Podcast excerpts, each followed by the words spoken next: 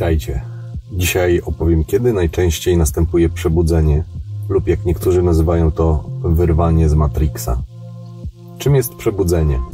Technicznie rzecz ujmując, przebudzenie to porzucenie fałszywych przekonań odnośnie świata, w którym żyjesz. Przebudzenie to zauważenie świata takim, jakim jest, a nie takim, jak powinien być lub jakim wydaje się być. Problem polega na tym, że przebudzenie bardzo rzadko zdarza się, gdy wszystkie aspekty Twojego życia są przyjemne. Z poprzedniego odcinka wiesz, że jeżeli jest przyjemnie, to nie szuka się nieszczęścia i pogorszenia swojej sytuacji, tylko chce się trwać w tych przyjemnych okolicznościach. Tak po prostu jest. Pierwszym koniecznym warunkiem jest zauważenie, że rzeczywistość nie jest taka, jak się nam wydawało. Bezpośrednią przyczyną, która najczęściej zwraca czyjąś uwagę, jest cierpienie, i mam tu na myśli cierpienie. Nie delikatny dyskomfort, tylko cierpienie. Nie fizyczny ból, który wychodzi z wnętrza ciebie. Bardzo nieprzyjemny i bardzo intensywny. Nie da się go nie zauważyć. Kiedy już zauważysz swoje cierpienie, możesz zacząć używać swojego świadomego umysłu do przeanalizowania sytuacji, w której się znalazłeś. Tutaj istnieje pewne ryzyko. Jeżeli zaczniesz analizować sytuację, ale masz niepełne informacje, możesz dojść do nieprawdziwych wniosków. Dlatego, jeżeli nawet dojdziesz do wniosków, to upewnij się, że informacje na podstawie których wnioskowałeś są prawdziwe oraz sprawdź, czy wnioski, do których doszedłeś, też są prawdziwe. Przetestuj swoją hipotezę. Myślisz, że ty nie jesteś testowany? A czym innym jak nietestowaniem są tak zwane shit testy ze strony kobiet? Więc kiedy już dojdziesz do wniosków, które sprawdziłeś, że są prawdziwe, będziesz miał dwa wyjścia. Pierwsze wyjście to wyparcie, Będziesz musiał wyprzeć wniosek, do którego doszedłeś, ponieważ wynik Twojego eksperymentu będzie kłócił się z Twoimi przekonaniami, czyli wyobrażeniami na temat świata i sytuacji, w której się znalazłeś. Wyparcie jest psychologicznym mechanizmem obronnym Twojej psychiki, który ma chronić Cię przed cierpieniem. Wyparcie jest odpowiednikiem niebieskiej pigułki w filmie Matrix. Odrzucasz wnioski i rzeczywistość, której doświadczyłeś na rzecz Twoich przekonań i wracasz w świat fantazji, w których czujesz się przyjemnie i bezpiecznie. Aby proces wyparcia był kompletny, Twój umysł wymyśli jakąś historyjkę, dlaczego stało się tak, jak się stało. Ta historyjka to racjonalizacja, czyli pozornie racjonalna przyczyna, która na pierwszy rzut oka dobrze brzmi i może być zaakceptowana jako wytłumaczenie. Taka racjonalizacja jednocześnie zdejmuje z ciebie odpowiedzialność za to, co się stało, abyś mógł poczuć się lepiej sam ze sobą, ponieważ nie możesz obwiniać się, czyli obniżać swojej samooceny za coś, na co nie miałeś wpływu. Wszystko wtedy będzie dobrze, do kolejnej takiej samej sytuacji w Twoim życiu.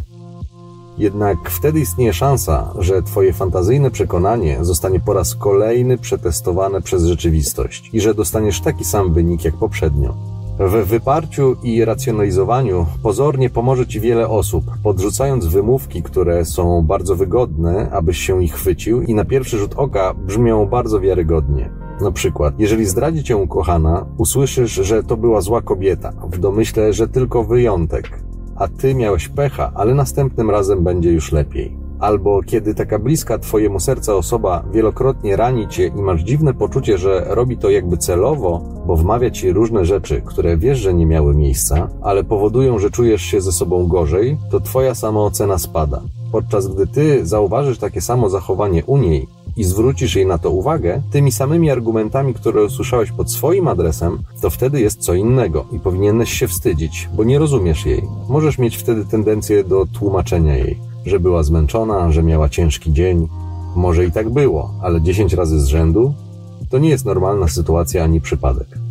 Racjonalizacja jest super, jeżeli chcesz żyć w słodkiej nieświadomości i oszukiwać sam siebie. Ja nie chciałem. Zachęcam cię, żebyś dowiedział się więcej o tym mechanizmie. Użyteczne dla zrozumienia minimum właśnie przedstawiłem. Na marginesie dodam tylko, że kobiety posiadają bardzo dużą łatwość w stosowaniu mechanizmu wyparcia o czym przekonasz się bezgraniczną liczbę razy. Bardzo często robią to też nieświadomie. Wielokrotnie widziałem następującą scenę. W czasie rozmowy powiedziałem coś, co nie było na rękę mojemu rozmówcy. Kwitował to wymowną ciszą. Ignorował to, nie odnosząc się do tego, co powiedziałem w żaden sposób. Czasem tylko widać było reakcję emocjonalną w oczach takiej osoby. Czasem był to dyskomfort, a czasem szelmowski uśmiech. Najczęściej jednak było to odwrócenie wzroku, tak abym w żadnym razie nie drążył tego tematu. Drugie wyjście, jeżeli Twoje doświadczenie odbiega od wyobrażeń, to akceptacja. Akceptacja nie oznacza, że godzisz się na taki stan rzeczy, ale oznacza, że akceptujesz rzeczywistość taką, jaką jest, jaką jej doświadczyłeś, a nie taką, jak myślałeś, że jest. Akceptacja oznacza po prostu, że przyjmujesz do wiadomości rzeczywistość i nie starasz się jej zaprzeczyć, ani też chować głowy w piasek. Akceptacja to zdecydowanie trudniejsza droga, szczególnie jeżeli przywiązałeś się emocjonalnie do takiej rzeczy czy koncepcji. Im większe zaangażowanie emocjonalne, tym większą będziesz miał tendencję do wyparcia, dlatego że większe zaangażowanie emocjonalne oznacza większy zawód, a większy zawód to większe cierpienie, a twój umysł stara się cię chronić, więc będzie wypierał. Oczywiście, jeżeli postanowisz coś świadomie wyprzeć, to masz do tego prawo. Wskazuje tylko na konsekwencje, jakie niechybnie niosą ze sobą obydwa wyjścia. Akceptacja jest trudna również z tego powodu, że wymaga myślenia, a obecne czasy nie sprzyjają myśleniu, bo po pierwsze nie ma na to czasu.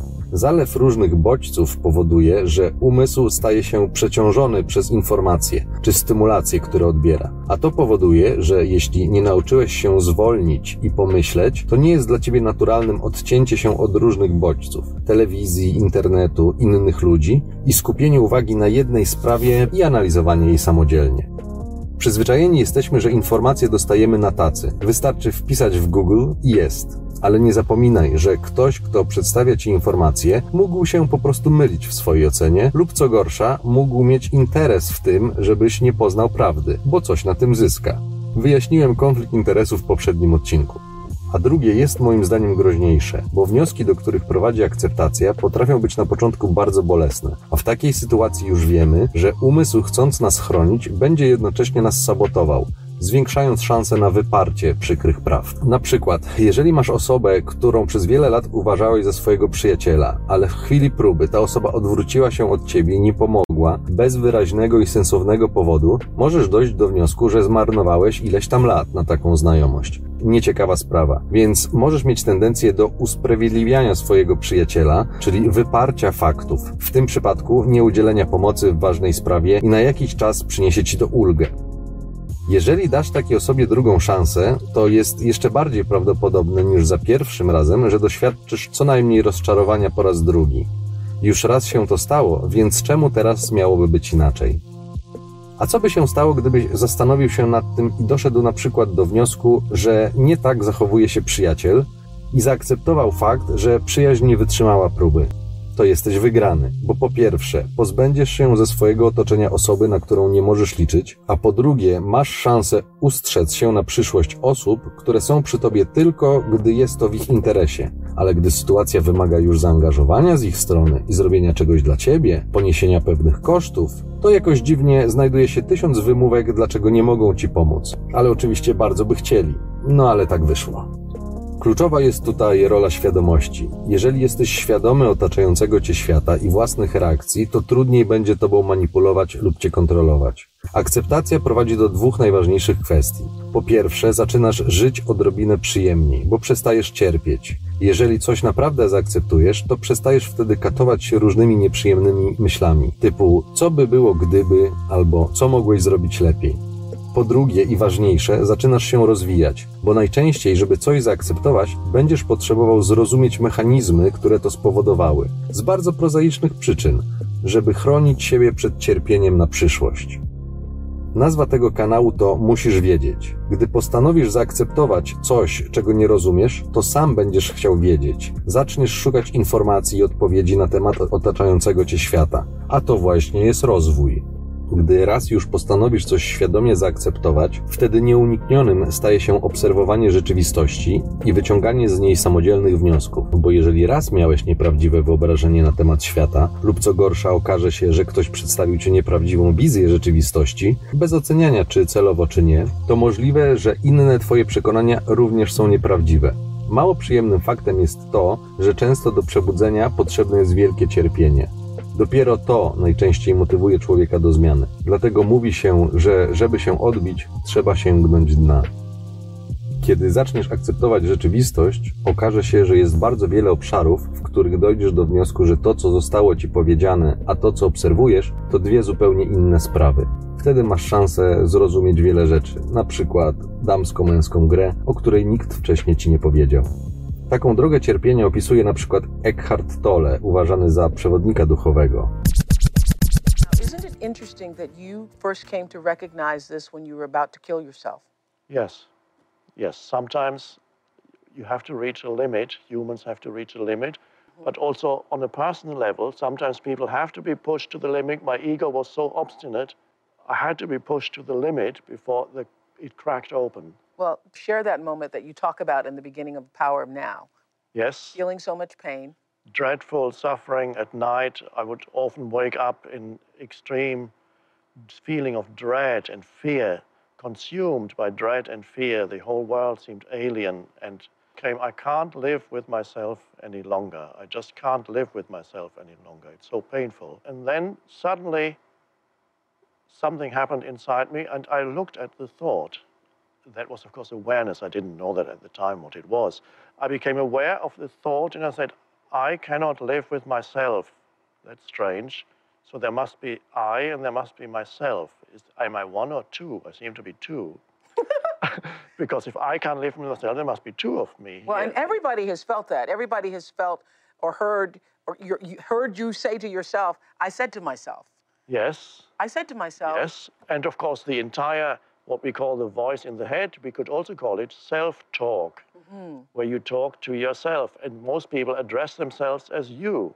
you said, I can't live with myself any longer. Yes. Said that several times in your mind. And then I, the sen- I became aware of the structure of the sentence and said, if that's the case, then who is the self that I cannot live with and who am I?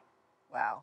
The, the mind created entity, the unhappy me, was cre- continuously fed by my thinking. It, it consisted of thinking. It was a kind of spiritual suicide. So the ego died. Instead of me having to jump off a bridge, fortunately, mm-hmm. the ego died. The ego dissolved. The ego, as the unobserved mind, dissolved. The ego. The false self, the me, the unhappy story, oh, got it. me as the unhappy, my identity as me and my unhappy story Died. died, dissolved, because the behind it suddenly woke up. Taką drogę przebyłem też i ja. To znaczy, dopiero cierpienie zmusiło mnie do zaakceptowania rzeczywistości. I nie było to łatwe ani przyjemne. Jeżeli nie interesuje Cię rozwój, w tym duchowy, żeby zmniejszyć cierpienie, wystarczy, że Twój umysł wyprze rzeczywistość. Wiedz tylko, że jest to półśrodek, bo nie rozwiązuje prawdziwego problemu. Prawdziwy spokój ducha wymaga od Ciebie, abyś przeszedł cięższą i dłuższą drogę i zaakceptował rzeczywistość. W życiu nie ma nic za darmo. Przyjdzie Ci zapłacić cenę za tę świadomość. Świadomość największych z przekleństw, więc ty chyba błogosławiony jesteś. Ale ta cena okazuje się być niską w porównaniu do życia z fałszywymi przekonaniami. Lepiej dla ciebie, żebyś wiedział, czyli był świadomy, bo jeśli nie będziesz świadomy, to większość czasu twoimi zachowaniami będzie kierowała podświadomość. Świadomość powoduje, że masz wybór. Niech każda decyzja ma status tej świadomy Coś ci powiem Rozwijaj się z dnia na dzień Automotywacja to jedyna droga To, że masz wybór, powoduje, że nie jesteś zmuszony tylko do jednego zachowania. Dla części z Was świadomość może brzmieć jak jakiś ezoteryczny bełkot, ale to nieistotne. Ona istnieje i jest częścią każdego człowieka i odgrywa ogromną rolę. Kiedy mając kilka lat, kiedy uczyliście się jeździć na rowerze, prawdopodobnie nie wiedzieliście, co to jest grawitacja, ale skutki działania tej siły odczuwaliście w czasie upadku. Podobnie jest ze świadomością i podświadomością. Czy o niej wiecie, czy nie, ona jest i działa na Waszą korzyść lub niekorzyść. Dlatego musicie o tym wiedzieć. Ciąg dalszy nastąpi.